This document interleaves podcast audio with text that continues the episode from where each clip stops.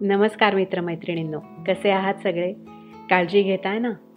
Selfless parenting या माझ्या मराठी पॉडकास्टमध्ये मी तुमची होस्ट शिल्पा तुम्हा सगळ्यांचं मनपूर्वक स्वागत करते. आजपर्यंत आपल्या पॉडकास्टवर अनेक दिग्गज मंडळी येऊन गेली आहेत.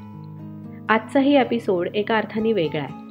आज आपण एका शिक्षकाच्या पालकत्वाचा वैयक्तिकच नाही तर सामाजिक पालकत्वाचा अभूतपूर्व प्रवास उलगडणार आहोत.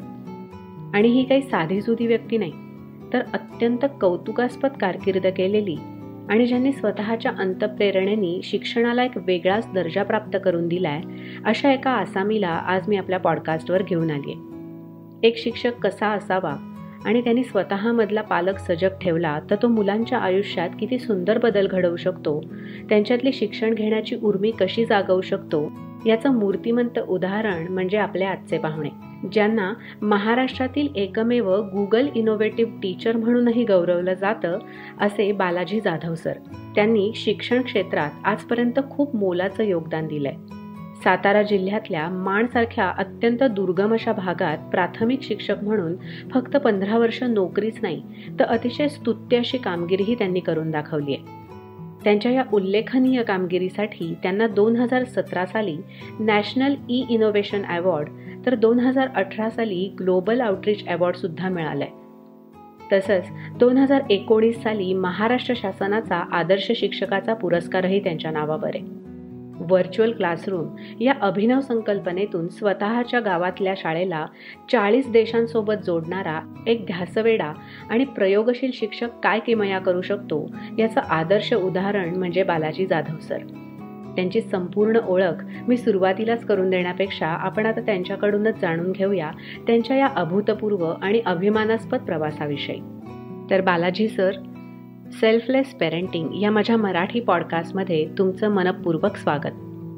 Thank you so much ma'am actually net भेट या कार्यक्रमात मी जेव्हा तुमचं पहिल्यांदा सेशन अटेंड केलं आणि तुमचा जो काही जर्नी मी पाहिला आत्तापर्यंत तुमचा झालेला तर त्या ह्यानी खरंच खूप इन्स्पायर झालंय. आणि असं वाटलं कुठेतरी ही गोष्ट अजून जास्तीत जास्त लोकांपर्यंत पोचली पाहिजे. आणि त्याच अनुषंगाने खरं तर आज आपण हा इंटरव्ह्यू कंडक्ट करतोय. मलाही आनंद होतोय मराठीतल्या इतक्या सुंदर पॉडकास्टवरती मी तुमच्यासोबत आणि सोबतच सर्व श्रोत्यांसोबतही संवाद साधतोय याचा मला मनापासून आनंद होतोय. येस सर आज तुमचा असा जो काही प्रवास आहे आणि फक्त वैयक्तिक नाही तर सामाजिक पालकत्व सुद्धा तुम्ही खूप छान पद्धतीने निभावताय. पण तिकडे मी नंतर येणार आहे. मला सुरुवातीला थोडंसं तुमच्याविषयी ऐकायचं आहे की तुम्ही या क्षेत्रात कसे आलात आणि या प्रवासात तुम्ही स्वतःचं जे पालकत्व आहे ते कसं निभावलं अच्छा. तर खरं तर मी मूळचा लातूर जिल्ह्यातला आहे मराठवाड्यातला. ओके. एका सामान्य शेतकरी कुटुंबातला मी ग्रामीण भागामध्ये मराठी माध्यमात शिक्षण घेतलेला एक सर्वसामान्य मुलगा. मी अगदी माझं अकरावी बारावीचं शिक्षण सुद्धा कला शाखेतून घेतलंय आणि ओके. माझं पदवीचं शिक्षण सुद्धा मी मराठी माध्यमातून इतिहासासारख्या विषयात केलेलं आहे.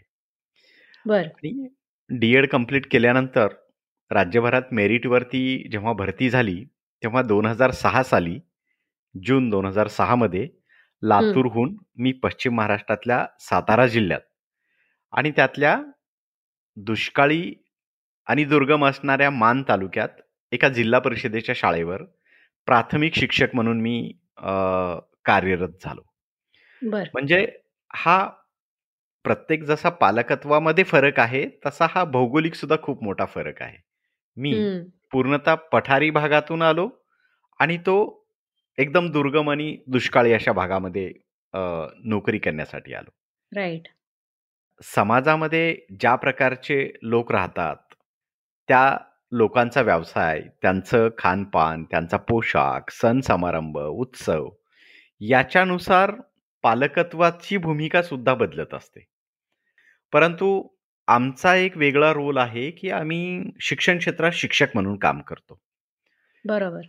तर आमचं पालकत्वाची जबाबदारी एवढी मोठी आहे की आमच्याकडे येणाऱ्या पन्नास साठ विद्यार्थ्यांचं पालकत्व हे आम्हाला पूर्णत्वाने पूर्णत्वाकडे नेण्याची जबाबदारी असते.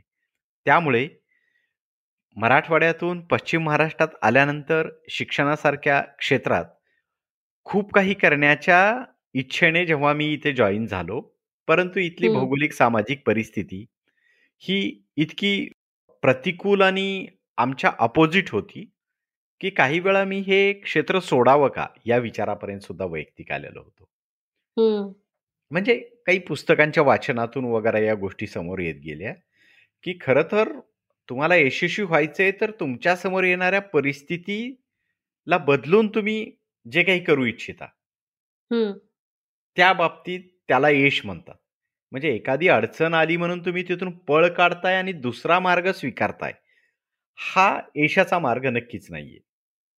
त्यामुळे मी स्वतःबद्दल असं सांगेन, की लातूर पॅटर्नमध्ये शिकून पश्चिम महाराष्ट्रात दुष्काळी आणि ग्रामीण भागातल्या शिक्षण क्षेत्रात सरकारी शाळेवरती काम करण्याचं जे चॅलेंज आलं होतं, तर त्या चॅलेंजपासून न पळता मी ठरवलं, की या शाळेतल्या सर्व विद्यार्थ्याचं पालकत्व आपण ॲक्सेप्ट करायचं आणि त्या पालकत्वाचा प्रवास हा त्या माझ्या नोकरीच्या रूपाने इथं खरं तर या दुष्काळी मान तालुक्यामध्ये अशा पद्धतीने सुरू झालेला होता. मस्त, मस्त सर. हे तर तुमचा सामाजिक पालकत्वाचा प्रवास खूपच इन्स्पायरिंग आहे आणि आपण पुढच्याही काही प्रश्नातनं ते अजून जास्ती उलगडणार आहोत. पण स्वतःचं पालकत्व म्हणजे हे सगळं करत असताना कुठेतरी घरामध्ये जी तुमची मुलं होती, मला त्या बाबतीत खूप उत्सुकता आहे, की लहानाचं मोठं होत असताना एक स्वतः बायोलॉजिकल पेरेंट म्हणून आपण जेव्हा विचार करतो, तर ते पेरेंटिंग तुम्ही कसं मॅनेज केलंत? की तुम्ही कारण इतकं मोठं काम करताय, की त्याच्यासाठी तुम्ही सतत घराबाहेर असणं किंवा तुमची इतर काही गोष्टींमध्ये गुंतवणूक असणं खूप जास्ती असल्यामुळे स्वतःच्या मुलांना कसा वेळ दिलात? हे थोडंसं सांगा. खरं तर हा प्रश्न सर्वात महत्त्वाचा आहे. राईट. कारण माणूस पहा, जगाचं कल्याण करायला निघतो आणि कधी-कधी आपलं स्वतःचं किंवा आपल्या कुटुंबातल्या व्यक्तींचं कधी-कधी कल्याण करणं राहून जातं. आणि प्रामुख्याने जे कर्तृत्ववान लोक म्हणतो आपण किंवा जे स्वतःचं काम खूप मोठ्या पद्धतीने समाजासमोर घेऊन जातात, समाजासाठी झटतात. त्या लोकांचं त्यांच्या कुटुंबाकडे खरं तर थोडंसं दुर्लक्ष होतंय. आणि त्याची कारणं पण तशी असतात, की उदाहरणार्थ जसं मी शिक्षण क्षेत्रासाठी जे काही काम करतोय, तर त्या कामासाठी शाळेचे आठ तास आणि शाळा सुटल्यानंतर जे काही पाच सहा तास मी काम करतोय. आणि तुम्ही म्हटलं तसं, की दर आठवड्याला मी वेगवेगळ्या राज्यात जातोय, वेगवेगळ्या जिल्ह्यात जातोय. तर यातून कुटुंबासाठी मिळणारा वेळ हा खरोखर अल्प वेळ मिळतोय. आणि त्यामध्ये मग पालकत्व हे एकट्याची भूमिका नसून आई आणि वडील, माझी पत्नी राणी ही खरं तर गृहिणी आहे. आणि मी तर असं म्हणेन, की आई म्हणून आणि वडील म्हणून सुद्धा ती माझं जी जबाबदारी आहे ती नव्वद टक्के जबाबदारी माझी पत्नी राणी पूर्ण करते. स्वीकारलेली आहे तिने. मला एक मुलगी आहे बारा वर्षाची आणि एक पाच वर्षाचा मुलगा आहे. तरीही या सगळ्या धावपळीत मी माझ्या मुलांना आवडणाऱ्या गोष्टी जाणून घेतो, की जसं माझ्या मुलीला वारली ड्रॉइंग काढायला खूप आवडतं. माझ्या मुलीला वेगवेगळ्या प्रकारच्या फ्रेम बनवायला खूप आवडतं. तर मी जिथे-जिथे बाहेर जातो, तर तिला त्यासाठी आवश्यक असणाऱ्या आणि इंटरेस्टिंग असणाऱ्या गोष्टी तिला आणून देतो. त्यामुळे तिला आनंद होतो आणि तिला वाटतं, की अरे, माझे बाबा माझ्यावरती खूप चांगलं प्रेम करतात आणि त्या गोष्टीच्या माध्यमातून तिचं आणि आमचं एक ट्युनिंग जुळत गेले बरोबर. सेम पद्धतीने मुलगा छोटा आहे, तर त्याच्या आवडीच्या गोष्टी आणून त्याच्यासोबत त्या गोष्टी करतो. आणि बेसिकली सर्वच पालकांना या माध्यमातून मला सांगायला असं आवडेल, की मुलांना फक्त गोष्टी आपण आणून देणं म्हणजे आपलं पालकत्व पूर्ण होत नाहीये.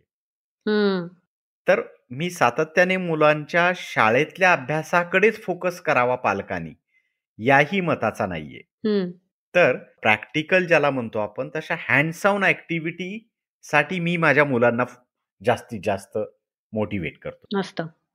आजकाल कुटुंबातलं पालकत्व म्हणून जी जबाबदारी आहे, बाहेर तुम्ही जगभर पोचलाय तुम्हाला खूप सारे इंटरनॅशनल अवॉर्ड भेटलेत, आपापल्या क्षेत्रामध्ये प्रत्येकजण तुम्ही खूप यशस्वी असाल. परंतु तुमचं पालकत्व हे आहे, की तुमच्या मुलांनी काय वाचलं पाहिजे, त्यांना कुठलं बेस्ट वाचायला दिलं पाहिजे, याचीही निवड करून त्या मुलांना तशी संधी उपलब्ध करून देणं. हे सुद्धा एक पालकत्व आहे आणि ती ते मी माझ्या घरामध्ये करतो. म्हणजे जसा राज्यभर, देशभर, जगभरात एक टेक सॅव्ही टीचर म्हणून माझ्याकडे पाहिलं जातं, की हो. तंत्रज्ञानातला एक टेक सॅव्ही टीचर आहे बुवा. मग याच्या मुलांना तर सगळं काही माहिती असेल. पण आज. फ्रँकली सेल्फलेस पॅरेंटिंगच्या माध्यमातून आपल्या सर्वांशी सांगतो, माझ्या घरात माझ्या मुलांना टॅब आहेत, लॅपटॉप आहेत, सगळे काही आधुनिक डिव्हाइस आहेत. पण त्यांना गेम काय असतो हे सुद्धा माहिती नाहीये. वर. येस. याच्यापासून मी त्यांना इतकं दूर ठेवलंय, पण दूर ठेवलंय याचा अर्थ काहीच दिलं नाही असं नाही होत. तर माझ्या मुलांना. मी अ, छोटे-छोटे स्ट्रॉ आणून ठेवलेत, बॉक्स आणून ठेवलेत. ते हँड्स ऑन ॲक्टिव्हिटीच्या माध्यमाने आम्ही बिल्डिंग बनवतो. आम्ही रोबोट. बनवतो. अशा ॲक्टिव्हिटी मी माझ्या मुलांना देतोय. त्यामुळे हा एक आपल्या वैयक्तिक कुटुंबातल्या पालकत्वाचा महत्त्वाचा विषय आहे. तुमच्या मुलांना तुम्ही वाचायला वाचनासाठी काय द्यावं याची निवड खरंच करून देणं ही पालकांची आजची गरज आहे. हं. तुमच्या पाल्यांना टेलिव्हिजनवरती काय पाहायचं याची सुद्धा निवड अ, करून देणं किंवा त्यांना त्या तशा गोष्टीमध्ये इंटरेस्ट लावणं, हा सुद्धा एक पालकत्वाचा उत्तम पार्ट आहे आणि ते असणं अपेक्षित आहे. चांगल्या-चांगल्या सवयी लावणं, त्यांच्यासोबत अ, वेगवेगळ्या गोष्टी करणं, अ, ज्याला व्हॅल्यू एज्युकेशन म्हणतो. तर या सगळ्या. गोष्टी मी माझ्या कुटुंबात एक पालक म्हणून माझ्या मुलांसोबत करतो. त्यांचं भविष्य सुद्धा चांगल्या मार्गाने जाईल याच्यासाठी उपलब्ध वेळेमध्ये या गोष्टी मी पूर्णपणे करण्याचा प्रयत्न करत असतो. वाह! मस्त, मस्त. अ, पण सर मला असं वाटतं हेच खूप महत्त्वाचं आहे, की म्हणजे तुम्ही फिजिकलीच प्रत्येक वेळेला मुलांसाठी अ, अवेलेबल असणं गरजेचं नाहीये. पण मुलांनी काय केलं पाहिजे ह्याच्या बाबतीत सुद्धा जर तुमच्याकडे क्लॅरिटी असेल आणि तुम्ही म्हणालात तसं, की घरी असणारा जो पालक आहे, तो जर ते त्या व्यवस्थित पद्धतीने सगळं करून घेत असेल, तर तरीही ते पालकत्व खूप सजगच आहे असं म्हटलं पाहिजे. आणि तुमच्या या सगळ्या एवढ्या व्यापातनं तुम्ही हेही करताय मॅनेज हे खरंच मला असं वाटतं कौतुकाची गोष्ट आहे, की आज मुलांना काय हवंय हे तुम्हाला नक्की माहिती आहे. हे खूपदा पालकांना माहीत नसतं. सो मला असं वाटतं, की हे खूपच छान इनपुट आज तुमच्या त्याच्या उत्तरातनं आपल्याला मिळालं. आता थोडंसं तुम्ही शिक्षक आहात, तर त्या भूमिकेतून मला एक गोष्ट जाणून घ्यायची आहे, की तुम्ही मुलांचे खूप लाडके शिक्षक म्हणून आज नावाजले जाता. तर त्या अनुभवातून मुलांना कसे शिक्षक आवडतात आणि कसे शिक्षक आवडत नाहीत, याविषयी तुम्ही काय सांगाल? येस. खरं तर लहानपण माझं सगळं खेड्यामध्ये गेलेलं आहे आणि त्या काळामध्ये गुरुजी यांच्याबद्दल खूप भीतीदायक वातावरण असायचं. हो. अलीकडच्या काळामध्ये आता तो प्रकार बंद झालाय. ती खूप चांगली गोष्ट आहे. कारण जोपर्यंत तुम्ही एकमेकाशी मनमोकळेपणाने संवाद साधणार नाही, कोणीही असो. हं, हं. मग पाल्य-पालक असो, शिक्षक-विद्यार्थी असो, आपण मित्र-मैत्रिणी असो, कोणीही असो. जोपर्यंत तुमचा मनमोकळा संवाद होत नाही. आणि खरं तर तुम्ही विचारलेल्या प्रश्नात, की तर लाडका शिक्षक का झालो? की मुलांना ज्या गोष्टी आवडतात, त्या गोष्टींच्या माध्यमातून जर त्यांना आपण शिक्षण देऊ शकलो. हं. फक्त शिक्षक आहे म्हणूनच मी हे करू शकतो असं नाही. ऐकणारा प्रत्येक पालक सुद्धा मुलाला आवडणाऱ्या गोष्टीतूनच उत्तम एज्युकेशन देऊ शकते. हे मी काही अनुभवातून, काही उदाहरणातून आपल्याला या उत्तरात स्पष्ट करेन. ओके. जसं तर मुलांना बेसिकली पहा, खेळण्यामध्ये खूप इंटरेस्ट असतो. हो. मग कधी-कधी गणित करण्यापेक्षा त्यांना खेळण्यामध्ये खूप इंटरेस्ट आहे ना, मग मुलांना आम्ही झाडावर चढवायला शिकवलं. बरं. झाडावर चढण्यामध्ये त्यांनाही खूप मजा असते. त्याच्या छोट्या-छोट्या फांद्या काढायला शिकवल्या आणि त्या फांद्याला दोरी बांधून आम्ही त्याचे धनुष्यबाण बनवले. आणि. त्या धनुष्यबाणाचा मैदानावरती सराव करताना, आम्ही मग त्यांना किती फुटावरून सराव करतोय, किती मीटर लांब आला, तर तिथून कसा अचूक वेध साधतोय. त्याच्यामध्ये मी गणित अ, भूमिती हे विषय शिकवले. हं. त्याच्यानंतर एका मिनिटामध्ये तू किती अचूक नेम धरू शकतो, याच्यामध्ये मी त्यांना कालमापन शिकवायला लागलो. हं. म्हणजे अशा छोट्या-छोट्या गोष्टी आहेत. म्हणजे कसं आहे, ऐकणाऱ्या गोष्टी विसरल्या जातात. पाहिलेल्या गोष्टी थोड्याफार स्मरणात राहतात. पण ज्या गोष्टी. प्रत्यक्ष तुम्ही करता ना तर त्या प्रत्यक्ष केल्या जाणाऱ्या गोष्टी ह्या चिरकाल स्मरणात राहतात. आणि मग मी शिक्षक म्हणून माझ्या विद्यार्थ्यांना आवडता होण्यामागे कारण हेच आहे, की प्रत्येक गोष्ट, प्रत्येक गोष्ट मी माझ्या विद्यार्थ्यांना करण्याची संधी उपलब्ध करून देतोय. आम्ही शिवाजी महाराजांचा इतिहास शिकवतो. पण त्या इतिहासातलं काही आम्ही करतो का? तर आम्ही आमच्या शाळेमध्ये मातीचे किल्ले बनवतो. आणि ते मातीचे किल्ले बनवण्यात विद्यार्थ्यांना जी मजा आहे, ते करताना ते आर्किटेक्चर शिकतात. ते करताना ते कालमापन शिकतात. ते करताना लांबी, रुंदी या गोष्टी शिकतात. आणि मग या माध्यमातून शिक्षण दिलं, की मुलांना इतिहासाबद्दल प्रेम होतं. मुलं सगळ्या विषयाचा सहसंबंध जोडतात तिथे आणि त्यांच्या आवडीतून, प्रात्यक्षिकातून ते शिक्षण होतं पहा. बरोबर. त्यामुळे पालक असो अथवा शिक्षक असो, तर मुलांना ज्या गोष्टी आवडतात, त्या गोष्टी करण्याची संधी उपलब्ध करून दिली, की तुम्ही पाल्याचे असो, विद्यार्थ्याचे असो, तुम्ही आवडते बनता, फेवरेट बनता.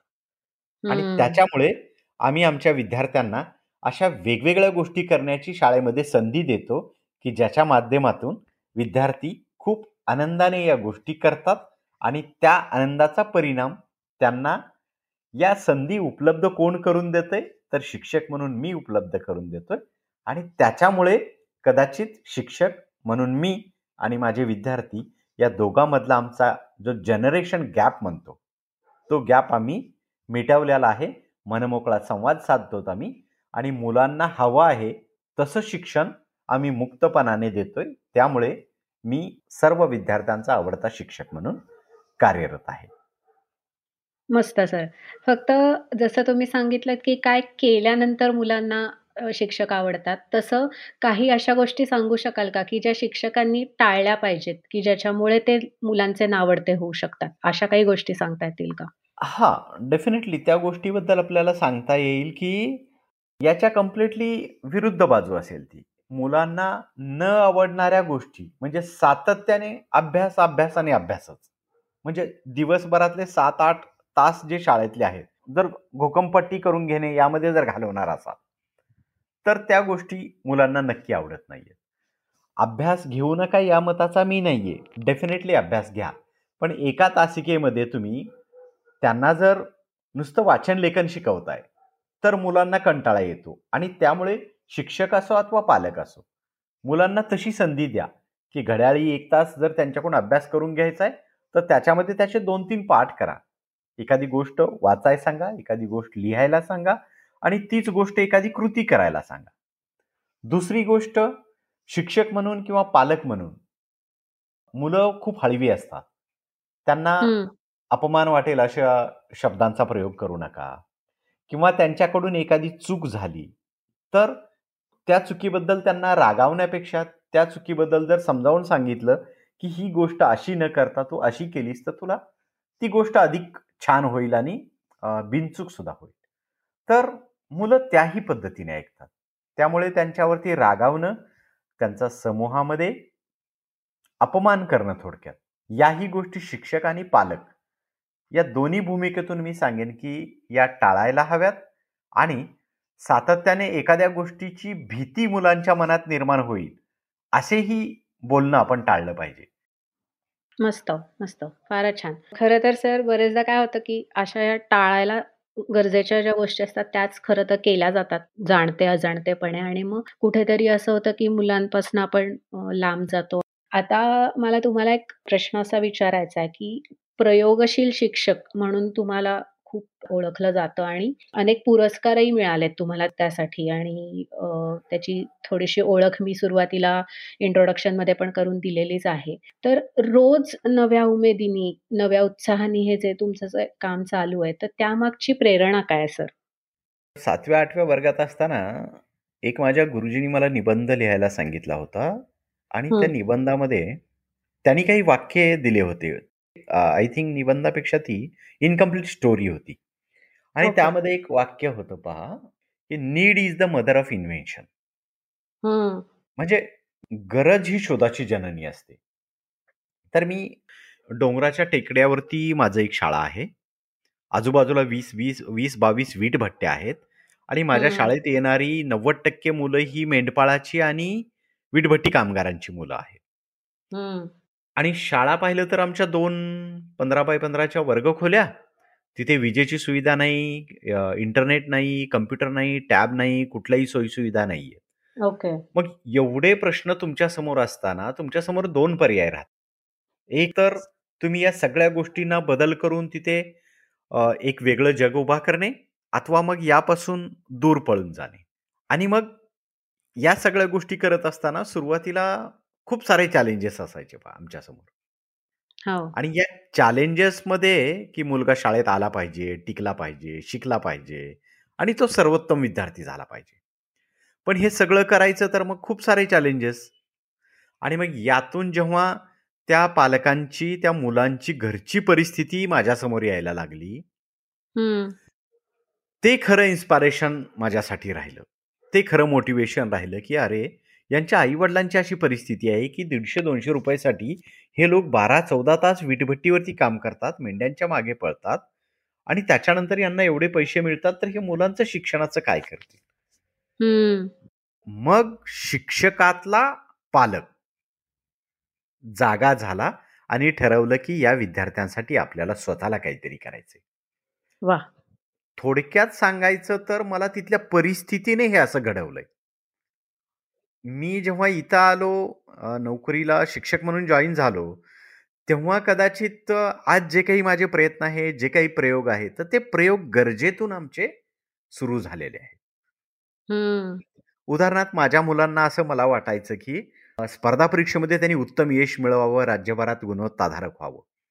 मग त्याच्यासाठी खूप सारं मटेरियल लागतं. तुम्हाला कंटेंट लागतो, तुम्हाला डिजिटल कंटेंट हवा आहे, क्विजेस हवे आहेत, क्वेश्चन बँक हवी आहे. मग हे कुठून आणायचं? पालक इतके गरीब, शासनाकडून असं कुठलं कंटेंट उपलब्ध होत नाही आणि मग हे घ्यायचं तर विकत घ्यायचं आणि दुसरा एक पर्याय असतो, की तुम्ही स्वतः बनवायचं. मग माझ्यासमोर एकच पर्याय होता, विकत घेणे हा पर्यायच नव्हता. तर त्या परिस्थितीने आम्हाला घडवलं. ती परिस्थिती ही आमचं प्रेरणास्थान ठरलं आणि मग आम्ही स्वतःच्या क्वेश्चन बँक बनवायलो. कला शाखेतून शिकून सुद्धा मी वेगवेगळ्या टेक्नॉलॉजीतल्या बाबीचा मदत घ्यायला लागलो आणि एच टी एम एल सारखी लँग्वेज शिकायला लागलो. मी जावा स्क्रिप्ट सारखी लँग्वेज शिकायला लागलो आणि त्याच्यामध्ये डिजिटल रिसोर्सेस बनवायला लागलो. हे त्या परिस्थितीने आम्हाला शिकवलं. हे त्या अडचणीने आम्हाला शिकवलं आणि म्हणून मी आज आपल्या सर्व श्रोत्यांना सांगू इच्छितो, की प्रतिकूल परिस्थिती हा यशाचा मार्ग असतो मित्रांनो. तुमच्याकडे जर अनुकूल परिस्थिती असेल, तर तुम्ही इनोव्हेशन करू शकत नाही. तुम्ही प्रयोगशील म्हणून तुमचं कर्तृत्व सिद्ध करू शकत नाही. हे सर्वात महत्वाचं आहे, की तुमच्यासमोर समस्या पाहिजेत. आणि जर तुमच्यासमोर समस्याच नाहीये, तर तुम्ही नवीन बाबीबद्दल विचार करू शकत नाही. खरंय. आणि मग हे सगळे उपक्रम हे आमच्या परिस्थितीतून निर्माण झाले. आमच्या विद्यार्थ्यांना आम्हाला डान्स शिकवावा असं आम्हाला वाटायचं. पण कुठल्याही सोयी-सुविधा नाहीये. एका पालकांकडे आमच्या ओमिनी गाडी होती. ओमिनी दोन हजार आठ नऊ आठ नऊ दहा सालातली गोष्ट. तर त्यांची ओमिनी गाडी आम्ही शाळेपुढे आणून लावायचो. कारण शाळेत लाइट नाही, साऊंड सिस्टीम नाही, काहीच नाहीये. आणि आठ नऊ सालामध्ये इतका अँड्रॉइड मोबाईल वगैरे नव्हते आणि इतक्या प्रमाणामध्ये या डिजिटल गोष्टींचा वापर सुरू नव्हता. त्याच्यावरती आम्ही आमच्या मुलांना ऐकून डान्स करायला लावला, शिकवला आणि तेच विद्यार्थी आमचे आज जिल्हा स्तरावर, राज्य स्तरावर, राष्ट्रीय स्तरावर यशस्वी होत आहेत. वाह! परिस्थितीने आम्हाला घडवलं, की तुम्ही स्वतः हे सगळं करू शकता आणि परिस्थिती खरं तर आमचं मोटिवेशन राहिलंय, इन्स्पायरेशन राहिलंय. वाह! फारच छान सर. खरं तर असा एकनेक अनुभव तुमचा इतका इन्स्पायरिंग येते ऐकताना सुद्धा म्हणजे खरंच असं लक्षात येतं, की जर डेडिकेशन असेल आणि एखाद्या गोष्टीचा ध्यास घेऊन एखादा माणूस पेटलेलं असेल, तर त्यांनी त्याच्याकडनं काय-काय घडू शकतं, याचं अक्षरशः मूर्तिमंत उदाहरण तुम्ही आहात सर. आता यानंतर मला तुमच्या ऑफलाईन अँड्रॉइड ॲप म्हणजे मी वाचलं होतं एका ठिकाणी. ॲक्च्युली खूप इनोव्हेटिव्ह कन्सेप्ट आहे, की ज्या ठिकाणी अजिबातच इंटरनेट किंवा अशा गोष्टी अवेलेबल नसतील, तर अशा वेळेला ते ॲप यूज करणं हे मुलांसाठी किती फायद्याचं असू शकतं. तर त्याबद्दल थोडंसं सांगाल का? आणि त्याचा उपयोग कोणाला आणि कसा होऊ शकतो? याबद्दलही थोडंसं सांगा. खरं तर ऑफलाईन अँड्रॉइड ॲप्लिकेशन हा माझा सुरुवातीच्या काळातला एक इनोव्हेटिव्ह असा उपक्रम होता. आणि त्या उपक्रमाची सुरुवात ही खरं तर स्पर्धा परीक्षेमुळं झाली होती. कारण स्पर्धा परीक्षेसाठी मी स्वतः क्वेश्चन बँक, क्वेश्चन पेपर आणि जे काही रिसोर्सेस आहेत, ते स्वतः मी टाइप करायचो आणि बनवायचो. आणि मग असं वाटायला लागलं, की अरे यामध्ये खूप सारा वेळ जातोय. आणि मग वेळ वाचवण्यासाठी जगात नवीन काहीतरी असेल. आणि मग तेव्हा एच-टी-एम-एल लँग्वेजबद्दल मला माहिती भेटली आणि हे सगळं ऑनलाईन शिकत गेलो. मला कुठलं ट्रेनिंग भेटलं नाही, कुठले गुरु भेटले नाहीत, काही नाही. आणि जेव्हा त्याच्यावरती अकरा बारा या सालामध्ये मी एक स्वतःचा Googleकडून Googleच्या ट्रेनिंगमधून शिकलेला ब्लॉग एक टूल्स यूज करायचो. ओके. आणि त्या ब्लॉगवरती मी स्वतः वर्कशीट्स, पॉवर पॉइंट प्रेझेंटेशन, छोटे-छोटे व्हिडिओ हे अपलोड करायचो आणि माझ्या शाळेसोबत महाराष्ट्रातल्या हजारो शाळांना त्याचा उपयोग व्हायचा. ओके. आणि त्याच्यावरतीच मी एच-टी-एम-एल लँग्वेजमध्ये ऑनलाईन क्विझेस बनवायला शिकलो होतो. जे बाजारामध्ये तेव्हा लाखो रुपयाच्या सॉफ्टवेअरमध्ये मिळायचं. ते मी एच-टी-एम-एलमध्ये स्वतः बनवायचो. माझे विद्यार्थी वापरायचे आणि मग मी ते ब्लॉगवर अपलोड केलं, की कितीतरी लाख विद्यार्थ्यांना त्याचा फायदा व्हायचा. हो. मग हे तंत्रज्ञान वापरत असताना त्या ऑनलाईन टेस्टला दिवसात 6-6, 7-7 लाख विद्यार्थ्यांना उपयोग व्हायला. मी आनंदित होतो. परंतु मी जेव्हा याचा रेशो पाहिला, तर त्यातले 90% युजर हे अर्बन एरियातले होते. ओके. हं. आणि मग मला वाटलं, की अरे मी जिथे ग्रामीण भागात काम करतोय, असे महाराष्ट्रात खूप ठिकाणी असेल. मग त्याच्यासाठी काहीतरी केलं पाहिजे, म्हणून मी जावास्क्रिप्ट नावाची लँग्वेज 2012-13 या वर्षामध्ये शिकली. ओके. आता मराठी माध्यमात शिकलेला शिक्षक मी. माझं मोडकं-तोडकं इंग्लिशचं नॉलेज आणि याच्यामधून मला प्रोग्रामिंग लँग्वेज शिकायच्यात, तर कदाचित काही जणांना विश्वास वाटणार नाही. परंतु प्रयत्नांती परमेश्वर असं म्हटलं जातं. हं. आणि त्या प्रयत्नातून मी Googleच्या मदतीने, ऑनलाईन ट्युटोरियलच्या मदतीने ते जावास्क्रिप्ट नावाचं लँग्वेज शिकलं आणि मग महाराष्ट्रातला मी पहिला शिक्षक ठरलो, की ज्याने 2013-14 साली ऑफलाईन अँड्रॉइड ॲप्लिकेशन बनवले स्वतः शिक्षकाने. तर ऑफलाईन अँड्रॉइड ॲप्लिकेशन हा कन्सेप्ट होता काय? तर हा कन्सेप्ट असा होता, की अँड्रॉइड ॲप्लिकेशन असेल, जे तुमच्या मोबाईलमध्ये, टॅबमध्ये किंवा डेस्कटॉपला सुद्धा तुम्ही ते घेऊन इंटरनेट शिवाय फक्त वन टाईम डाउनलोड करायला तुम्हाला इंटरनेट लागेल आणि त्याच्यानंतर मग ते लाईफ टाईम तुम्ही विदाऊट इंटरनेट त्याच्यावरती ॲक्सेस देऊ शकत होता. बरं. म्हणजे उदाहरणार्थ मी त्याच्यामध्ये एक 3000 गणिताची उदाहरणं त्याच्यामध्ये ॲड करून ठेवली. तर 3000 गणिताच्या एक्झाम्पलचा सराव तुम्ही विदाऊट इंटरनेट त्याच्यावरती करू शकणार. हो. असं मग याच्यावरती स्पर्धा परीक्षेचं होतं, याच्यावरती मॅथ्सचे प्रॉब्लेम होते, सायन्सचे प्रॅक्टिस करता येऊ शकत होतं किंवा हिस्ट्री आहे, जिओग्राफी आहे, लँग्वेजेस आहेत. या सगळ्या विषयांचं पिक्टॉरिकल कंटेंट त्याच्यामध्ये मी बनवला होता, ऑडिओ व्हिज्युअलमध्ये पण. अच्छा.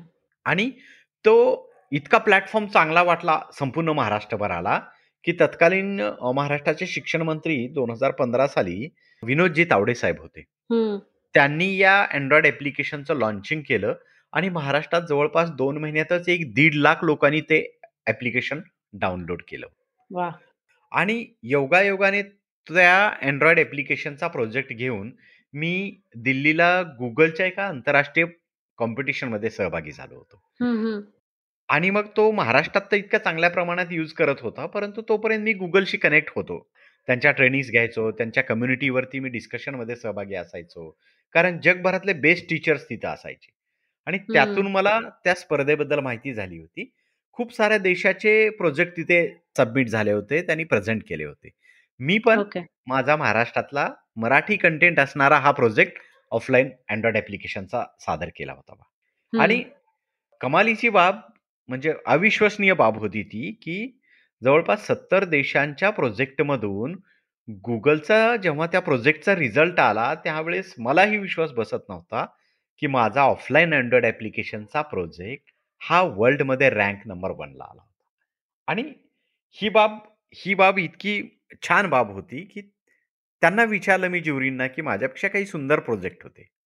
तर मग हे ऑफलाईन अँड्रॉइड ॲप्लिकेशनचा प्रोजेक्ट का प्रथम आला? का फर्स्ट रँकला! क्या बात!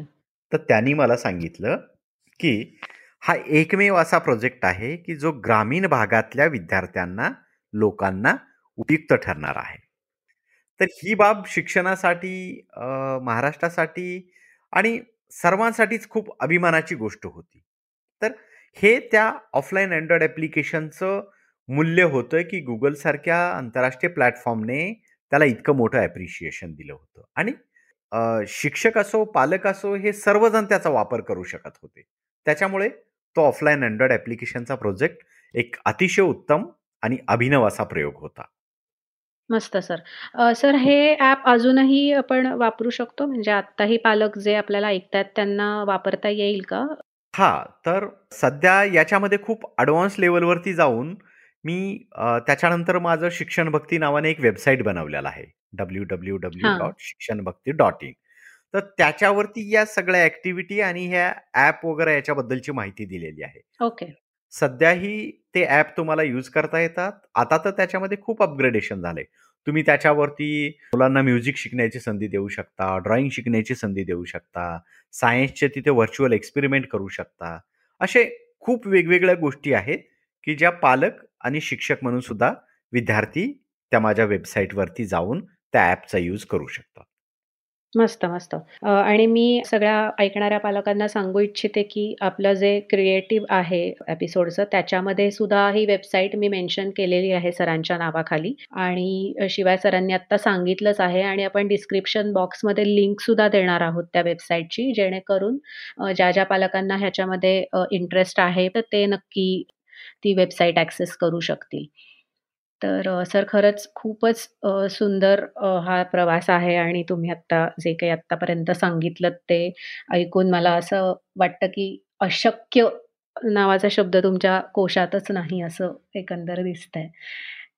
यानंतर सर म्हणजे जसं तुम्ही सुरुवातीला सांगितलं की तुम्हीही हे सामाजिक पालकत्व स्वीकारलं एक शिक्षक म्हणून आणि तुमच्यातला शिक्षकातला पालक तुम्ही कायम जागा ठेवलात. तर हे जे एक्सटेंडेड पेरेंटिंग असतं आणि त्याच्यामध्ये खरंच खूप पोटेन्शियल असतं, की जर एखाद्या शिक्षकांनी मनावर घेतलं तर मुलांच्या आयुष्यात किती बदल घडू शकतात याचं मूर्तिमंत उदाहरण आहात तुम्ही. तर सगळेच शिक्षक अशी ती जबाबदारी जी असते ती मनापासून पार पाडतात असं दिसत नाही. म्हणजे बरेचदा काही वेगळेही अनुभव शिक्षकांच्या बाबतीत लोकांना येतात. तर आज आपल्याला ऐकणारे जे कोणी शिक्षक आहेत, तर त्यांना तुम्ही हे पालकत्व मनापासून निभावण्यासाठी काय मार्गदर्शन कराल? खरं तर तुमचा प्रश्न मजेशीर आहे, की सर्व शिक्षक हे करत नाहीयेत. परंतु काय आहे, निसर्गाचाही नियम आहे पहा. आपल्या हाताला पाच बोटं असतात. पाच बोटांच्या मुठीने मिळूनच एकत्रित हात आपला पूर्ण काम चांगलं करतो. बरोबर. तसे समाजामध्ये असो, आमच्या शिक्षण विभागामध्ये असो, थोड्याफार कमी जास्त फरकाने बोटांची उंची म्हणण्यापेक्षा शिक्षकांच्या कामाची उंची आपण म्हणूया. परंतु प्रत्येक शिक्षक त्याच्या, त्याच्या तिथल्या उपलब्ध परिस्थितीनुरूप तो तिथे बेस्ट करण्याचा प्रयत्न नक्की करतोय.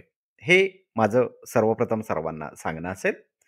आणि तरीही त्याच्या पलीकडे जाऊन तुमच्या पाल्याच्या शाळेतल्या शिक्षकांसाठी सुद्धा हा मेसेज सांगावासा वाटतो की आज इतिहासातून शिकूया वर्तमानात काहीतरी करूया जे भविष्याचा विचार करून असेल. त्याच्यासाठी खरं तर नाविन्यपूर्ण प्रयोग स्वतः शिकणं आणि त्याचं आपल्या विद्यार्थ्यासाठी इम्प्लिमेंटेशन करणं हे सर्वात शिक्षण क्षेत्रातलं मूलभूत बाब असणं अपेक्षित आहे. आणि त्याच्यासाठी म्हणून सर्व शिक्षकांना मी आव्हान करेन की मुलांच्या वाचन लेखनाच्या पलीकडे जाऊन मुलांचं कौशल्य विकसन करण्यासाठी त्यांना भविष्याचा मार्ग सुकर करण्यासाठी ज्या ज्या बाबी करणं अपेक्षित आहे त्या त्या बाबी एक शिक्षक म्हणून त्या विद्यार्थ्यांचे उत्तम पालक म्हणून करणं आपण आपल्या सर्वांचं खरं तर आद्य कर्तव्य आहे. येस. मस्त सर. आता फक्त मला काही अनुभव तुमचे एक दोन गोष्टींमधले ऐकायचे आहेत, की तुम्ही एवढं जे काही आत्तापर्यंत काम केलेलं आहे, तर हे करत असताना चॅलेंजेस तर डेफिनेटली आलेले असणार आहेत आणि त्या अडचणींवरती मात केली आणि खरं तर त्या अडचणीत तुमचा कस लागला होता. असा एखादा छोटासा अनुभव आठवतोय का? खरं सुरुवातीला मी जेव्हा माझ्या सुरुवातीच्या शाळेवरती शिंदेवस्ती नावाच्या काम करायचो ना, तेव्हा मी सुरुवातीला सांगितलं, की आमच्याकडे कुठल्याही सोयी-सुविधा उपलब्ध नव्हत्या पहा. परंतु माझी तर इतकी इच्छा होती, कारण मी तोपर्यंत गुगलशी जोडला गेलेलो होतो. माझ्या मुलांना बेस्ट एज्युकेशन द्यायचंय, इंटरनॅशनल लेव्हलचं एज्युकेशन द्यायचंय, खेड्यापाड्यातल्या मुलांना. परंतु शासनाकडून आम्हाला संगणक कम्प्युटर भेटायचे नाही टॅब भेटायचे नाहीत इलेक्ट्रिसिटी भेटायची नाही आणि मग खूप मोठं चॅलेंज होतं की माझ्या शाळेमध्ये हा सगळा सेटअप कसा करायचा हे सगळे त्या खेड्यापाड्यातल्या पालकांना मी बोलायचो परंतु खेड्यापाड्यातल्या पालकांना हे पटायचं. पण कधी कधी असं म्हणतात ना कळतंय पण वळत नाही. परिस्थिती तुम्हाला कधी कधी काही गोष्टी करायला संधी देत नाही पा आणि त्याच्यामध्ये मी पालकांना आव्हान केलं की आपल्याला सरकार काही देत नाही कुठून काही मिळत नाही तर जे काही करायचं ते आपण सगळे करूया. आणि मग मी लोक सहभाग करण्याचा प्रयत्न करत होतो. लोकांकडून सगळ्याकडून पैसे गोळा करू आणि स्वतः आपण विजेची सुविधा करू शाळेत कम्प्युटर लॅब करू टॅब विकत घेऊ. आणि मग त्याच्यामध्ये खेड्यातले लोक ग्रामीण भागातले लोक गावातल्या मंदिराला पाच पाच दहा दहा हजार रुपये देतील. पण शाळेकडे एक हजार रुपये द्यायचे म्हटलं तरी रिस्पॉन्स भेटना झाला. एक अतिशय स्मरणात राहिला असा प्रसंग होता. एक म्हाताऱ्या आजी होत्या पा ओके. आणि त्या म्हाताऱ्या आजीचा नातू माझ्याकडे तिसऱ्या वर्गात होता आणि त्याचे आई वडील मेंढ्या राखायला दोनशे तीनशे किलोमीटर दूर जायचे. आणि त्या आजीला शिक्षणातलं काही कळत नव्हतं. अंगठे भाद्र आजी होत्या. परंतु तो तिसऱ्या वर्गातला मुलगा घरी जाऊन जे काही इंग्रजी बोलायचा आणि इंग्रजी वाचन करायचा. दोन हजार दहा अकरा सालातली गोष्ट आहे. त्या आजीला एवढंच कळायचं की कुठेतरी टीव्हीत दिसतंय तसा माझा मुलगा बोलतोय. म्हणजे त्याचं शाळेत नक्कीच काहीतरी चांगलं चाललंय. आणि मग त्या आजीला मीटिंगमध्ये जेव्हा बोलवलं होतं तर चांगली परिस्थिती असणारे काही पालक दहा पाच टक्के होते. पण त्यांचंही डेअरिंग होत नव्हतं. तर त्या आजीने उठून सांगितलं की माझ्याकडे पाच कोंबड्या आहेत घरी. त्या पाच कोंबड्या मी विकते सर आणि त्याचे जे पैसे येतील ते पैसे उद्या मी येऊन तुमच्या टेबलवरती देते आणि त्यातून तुम्हाला जे काही नवीन करायचंय ते तुम्ही करू शकता ज्याला चिंगारी म्हणतो ना आपण चिंगारी. आणि ती चिंगारी त्या आजीने पेटवली आणि त्या आजीने दिलेली रक्कम किती हा महत्त्वाचा भाग नाहीये. पण त्या पालकांना आजीने मोटिवेट केलं आणि आजींची मदत आल्यानंतर सगळ्या पालकांची मदत यायला लागली. आणि या सगळ्या गोष्टी इतक्या डेव्हलप होत गेल्या की तिथून आम्ही जगभरातल्या चाळीस देशांसोबत आमची शाळा जोडल्या गेली. वा आणि मुलांना ग्लोबल एज्युकेशन आम्ही द्यायला लागलो. तर समाजासमोर तुम्ही चांगलं घेऊन जावा. समाजातला एक दोन घटक जरी तुम्हाला त्यावेळेस मदतीला आला ना तर पूर्ण समाज सुद्धा तुम्हाला मदतीला येतो. आणि संपूर्ण जग उद्या त्या तुमच्या मदतीचा इतिहास म्हणून अभ्यास करायला लागतो. याच गोष्टी मी राज्यभरात नव्हे देशभरात जवळपास तीनशे कार्यशाळा घेऊन तिथे या गोष्टी सांगितल्यात.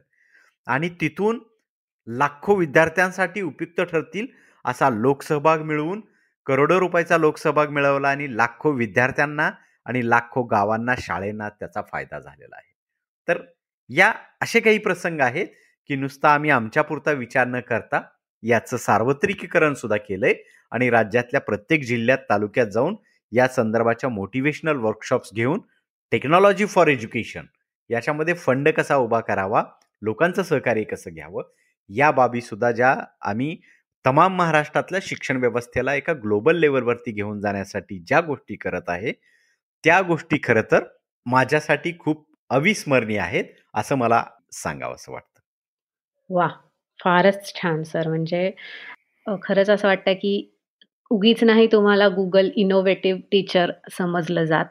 कारण तुम्ही जे सुरुवातीला म्हणलात ना, की गरज ही शोधाची जननी आहे आणि जर इन्स्पिरेशन असेल, तर फारच उत्तम प्रतीच्या गोष्टी घडू शकतात आणि जसं तुम्ही म्हणलात तसं, की जर तुम्ही डेडिकेटेडली करत असाल, तर लोक तुमच्याशी आपोआप जोडली जातात आणि त्याची व्याप्ती हळूहळू वाढत जाते.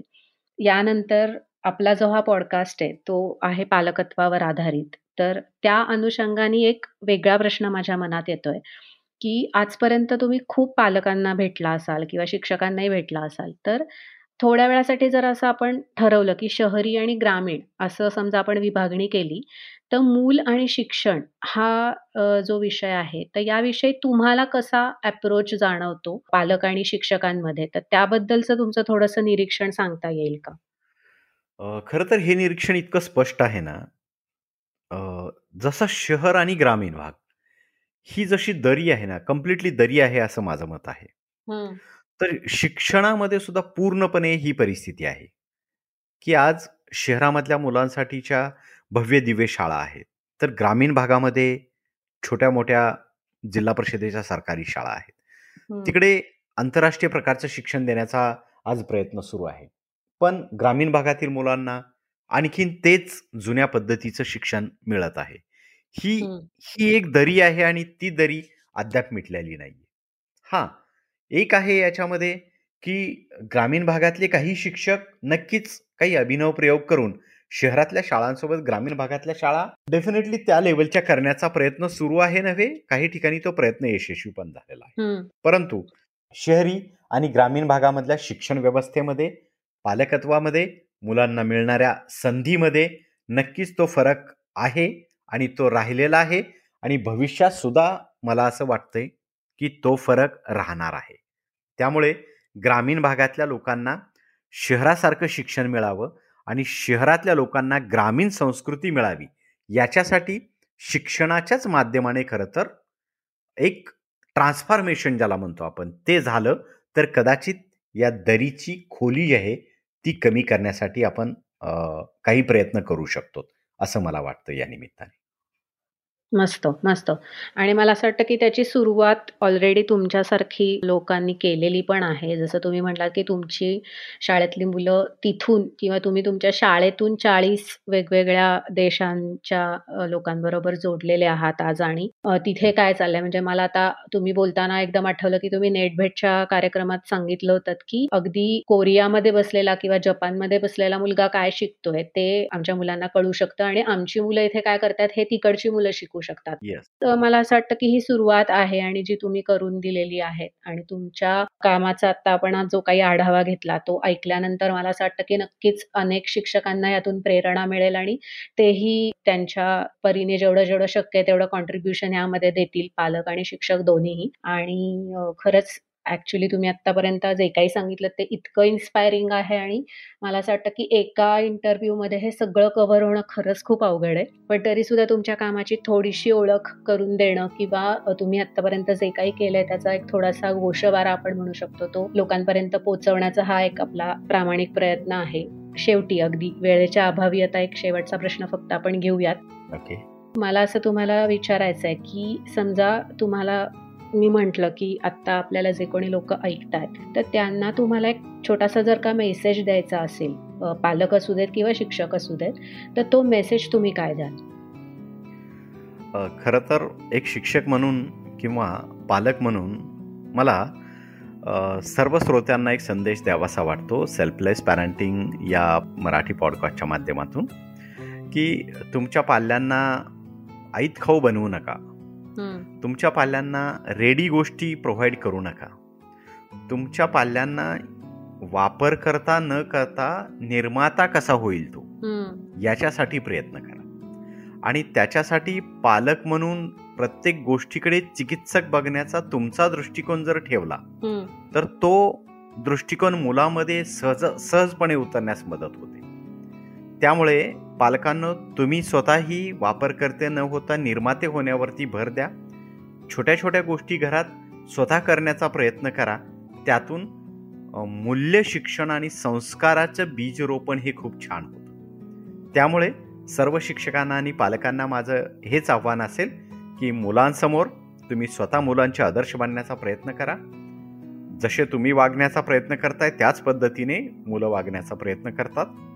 भविष्य त्यांचं सुकर होईल. भविष्यवेदी आपली वागणूक असावी आपलं त्यांना मार्गदर्शन असलं पाहिजे. म्हणून वापरकर्ते न होता निर्माते कसे होतील याच्यावरती पालक आणि शिक्षक म्हणून तुम्ही जास्तीत जास्त फोकस करणं अपेक्षित आहे. वा.